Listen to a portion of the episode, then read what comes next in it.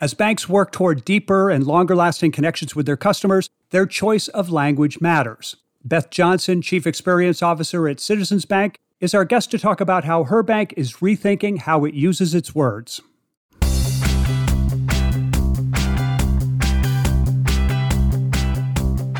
Actionable insights can help power smart decisions. Each week, the BAI Banking Strategies podcast focuses on important issues facing financial services leaders, as well as the emerging trends that are rapidly reshaping the financial industry. I'm Terry Badger, your host and the managing editor at BAI. Pull up a chair and join us. These days, banks are less about pushing products to their customers and more about building strong primary relationships. Of course, as the business aims change, so too must the language of success. So, joining us to talk about words, which is one of my favorite subjects, is Beth Johnson, Chief Experience Officer at Citizens Bank. Beth, welcome. We're glad to have you with us on the BAI Banking Strategies podcast. Great to be here. So, Beth, today we are going to be talking about the language that banks use to speak to their customers and how that language is evolving. So, start out, if you could, with a level set for listeners. How would you describe the language that banking institutions have historically used with their customers? When I think about banks, our product is money. And when you think about that, money's really a commodity, but we've used a lot of terms in banking that are shorthands to make sure that we understand what we're talking about that aren't always customer friendly. And I like to refer to it as bank speak.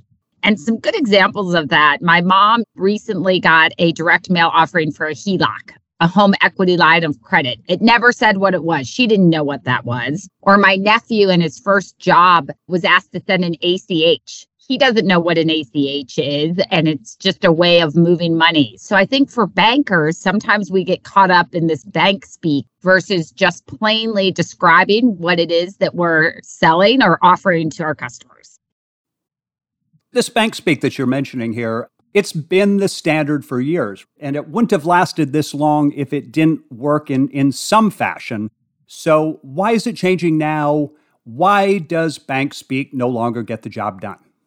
I think because when you think about historically, we were very people centric in our selling and our information for our customers over time as a bank. So if you walked into a branch and you had a question on what an ACH meant, you could ask that question and how to accomplish what you needed to accomplish. In today's world, where content is coming at you from all sorts of different channels, where you're learning on your own and you're able to try to self serve more and more through digital or through self service in a contact center or in an ATM, it's more important than ever that we actually talk to our customers in a way that they understand us. How much of this is being driven by a change in banks having a communication strategy focused on pushing products to a, a less salesy communication approach centered more on customer needs and with the goal of building and nurturing a long term relationship?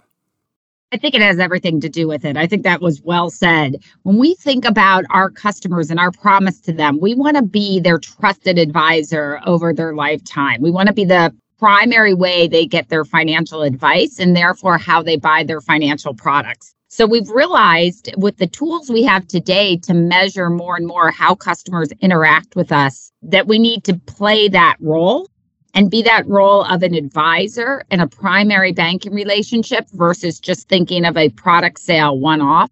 And we're able to do that, I think, more and more given the tools that we have available to us. And what tools are those? Uh, can you give us a little more uh, detail on uh, what, what's in your toolbox?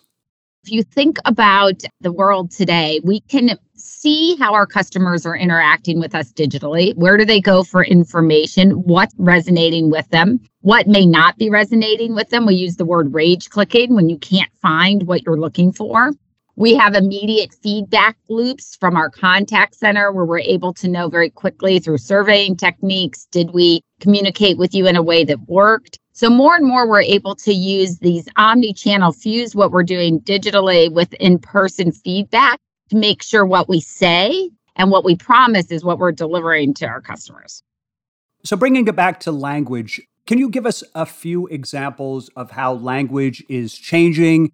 be it something that you're doing at Citizens or new language trends that you're seeing in the industry more broadly? And can you include in your answer what makes this newer way more effective? In the industry right now, what we're looking to do is use the language of the moment, which tends to change over time, but of what resonates with our customers and what they're looking for. And one of the more interesting ones is around the word wealth. So when I think about the word wealth, we have a wealth management division. We have wealth competitors out there, but our customers don't ask us about their wealth. They ask us about their investment and their uh, retirement and how do I plan for that? How do I send my child to school? They typically don't refer to themselves as wealthy. So we've learned that we needed to adjust our language so that we could fulfill the need of the customer versus focusing on how we approach the business of wealth. I understand that deep seated self identification thing for Americans when it comes to wealth. I'd venture a guess that even Elon Musk probably refers to himself as being upper middle class. But I'm not sure what's in it for a bank to change how it speaks to a person who is objectively wealthy, but averse to being thought of as such. So, is this just a style thing, or is there some substance behind it as well? I think it's a combination of style and substance. So we want to make sure as we fulfill that brand promise around trusted advisor that we're talking to you and advising you on the things that matter.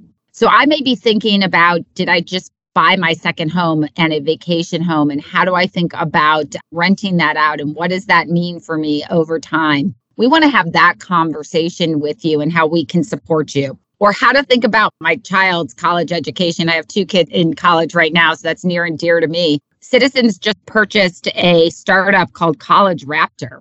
And that's all about being able to match a student to the right college for them and then tie that into how do you pay for school and how do you feel good for that as a parent and you plan for the future. So what we're really thinking about is get the language right, but the language supports the substance of the need to be that trusted advisor for our clients.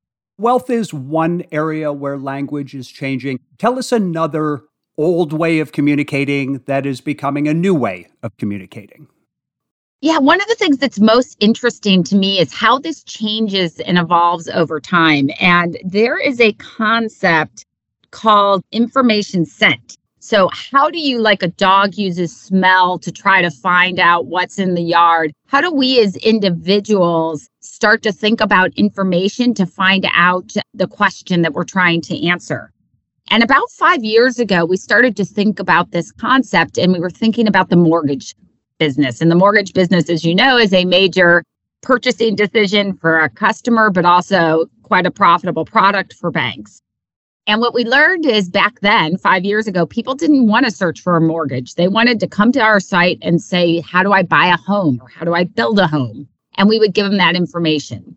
Today, that's really changed people typically don't go to their bank to look for how do I buy a home. They go to Google and they have already searched how to buy a home. And they may actually, by the way, end up on one of our articles. But by the time they get to our site, they want to know how do I find a mortgage or how do I find a construction loan? So we almost had to go back from a need based set of language back to a product based set of language because that information scent of our customers has evolved and we got to make it easy for them to get what they want when they need it. A large percentage of homebuyers these days are in the millennial generation, and maybe some of them are even in Gen Z, though, given that the front edge of that group is still in their mid 20s, I wouldn't think there would be too many of those. But still, it brings to mind that in so many aspects of banking, there's a difference between what works for an old timer like me and what works for my kids and your kids. So how much of this get the language right thing is essentially generational in nature?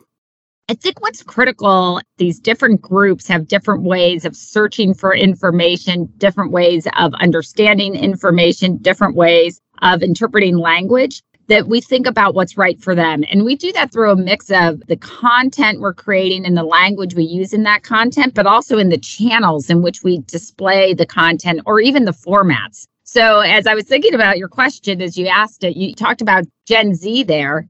they are not going to Google to to look at how to buy a home. They're going to TikTok to look at how to buy a home. And they're not reading about how to buy a home. They're watching a shorthand video about how to buy a home and what a mortgage is. So we've even found that we have to think about written language differently sometimes than a video where you're actually watching someone explain something and actually link all of that together. So it's the language, it's the content, and then it's the form in which we're delivering it to make sure we're meeting the needs of those different segments that a bank serves and needs to serve over time in their life. Getting that language part right, especially with those younger generations, they will know automatically if the language is inauthentic, if the language seems like it's trying too hard or or that maybe uh, you know an old timer is trying to sound young. Do you have a, a lot of young people on your staff or within your agencies that are of that generation, that are native to that, and that are helping you out on this? we try to look for a variety, to your point, of different individuals to have involved in how we work on our teams, our language, and how we communicate to our customers. I've even taken that to the extreme on my leadership team at Citizens, where I ensure that I have representatives across all the different segments sitting at the leadership table so that we are getting that fresh, real, true perspective of that generation we're trying to tap into in a really authentic way versus to your point, I may think I know how Gen Z talks because I have two daughters at home in that generation, but I don't really. You know, I'm a little bit more pretending or I have to ask them questions. Yeah, yeah, I, I know what you mean about that. We've been talking about how banking institutions communicate with their retail customers. Of course, Citizens and other banks have plenty of business customers as well. So, perceptions of wealth and, and home loans aren't priority issues for, say, a small to mid sized business. Is bank language evolving for them as well? And, and if it is, in what ways? I really think about all our customer segments when we try to think about how we speak to them and and we really look at small businesses we we tend to serve the middle market those can be family owned middle market companies or private equity owned middle market companies, and then some larger corporates. And when we think about them, we try to break it down to the humans that we're serving within those businesses. And it's a concept called human centered design, but it's really still, even within our corporate clients, we are serving people and we are serving people that are influenced by the world around them and how they experience it. So we want to make sure we're talking to them accordingly. And we've got some pretty innovative things we're doing there. We've launched recently a tool called a digital butler that can engage with our middle market clients to really make sure we're making it easy for them to get information, but information that's relevant. And some of our language will vary if we're talking to someone in a treasury department versus if you're talking to a CFO or versus you're talking to the owner of a business. So these tools allow us to be tailored for our business clients as well as for our retail clients.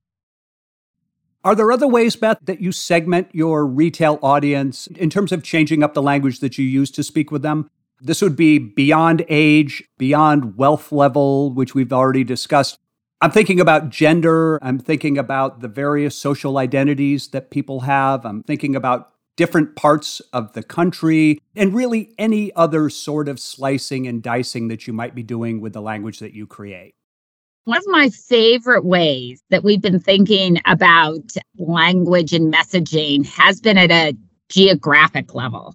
And so we entered the New York market in a major way over the last year. For example, we bought the retail branches of HSBC in New York, and we also acquired investors' bank shares. We started going into New York and understanding how did people talk about being a New Yorker? How did that vary by the different neighborhoods in New York? And I have a couple of examples for you that I can give on, on how that translated. And this is in a marketing sense to our launch and our campaign there. But it was having signs that said spa day or rockaway. Track your spending so you can have better R&R. Rockaway is a local beach in New York. Or planning for preschool or college. Citizens is there to help you. Well, in most of our markets, you're not actually thinking about how do you have to plan for preschool, but in New York City, you are because that's unique to that market. We've seen our awareness and our consideration scores go up very quickly and, and frankly faster than we had expected with this real local approach to language. Yeah, you're certainly right about that preschool thing. You got to get that right or no shot at all at Harvard. But Beth, let's finish up our conversation by looking ahead. So, technology is changing how we communicate, and, and that includes the language that we use. Technology isn't going to stop changing, it isn't going to stop evolving. So, I'm curious about how you at Citizens are thinking about developing an approach regarding the language that you use that will be able to adapt as technology changes and as other conditions change as we've thought about these unbelievable, as you mentioned, changes in technology, we've really taken an approach that we want to build platforms that we can then learn from and rapidly adjust how we communicate with our customers. And three key things that we've been working on over the last five years and, and continue to evolve. And the, the first was really customer communications as a platform. So, how do we build the foundation in data intelligence that then links to all our channels so that we can have really relevant communications with the right language to our customers? The second piece I think you need to be really responsive here is a great design studio. We call ours Green Pixel Studio. Citizens color is brand color is green. So we built that and we have a design studio in the office I'm in today to be able to quickly put things in front of customers and learn from them.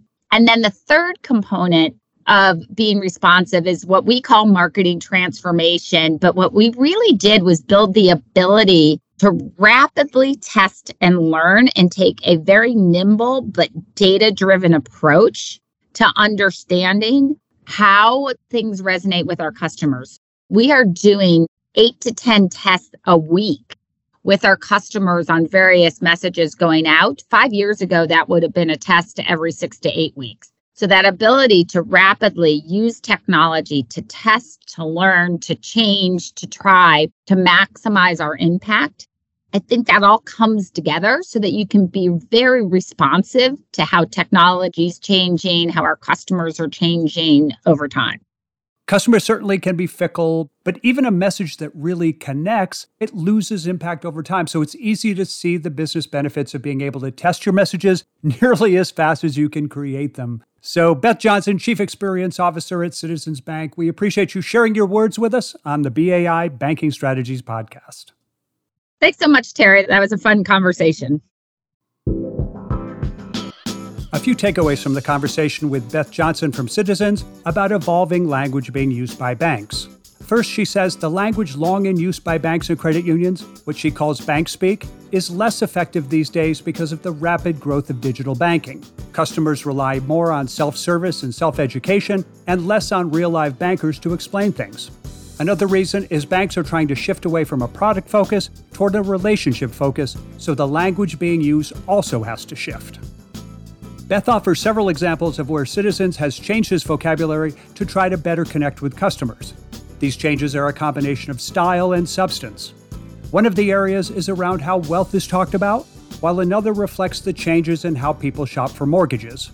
There are also generational differences in language to reach millennials and Gen Z, as well as variations based on geography. And finally, technology is driving the language change to a large degree, and Citizens is taking steps to keep up as technology continues to evolve. Their three pronged approach starts with the strong embrace of data across all customer channels. They also have an in house design studio that allows more control over the creative process, and they've sped up message testing to figure out faster what works in the market. Thank you for listening to the BAI Banking Strategies Podcast. I'm Terry Badger, Managing Editor at BAI please visit us at bai.org for more actionable insights on themes that are important for the financial services industry.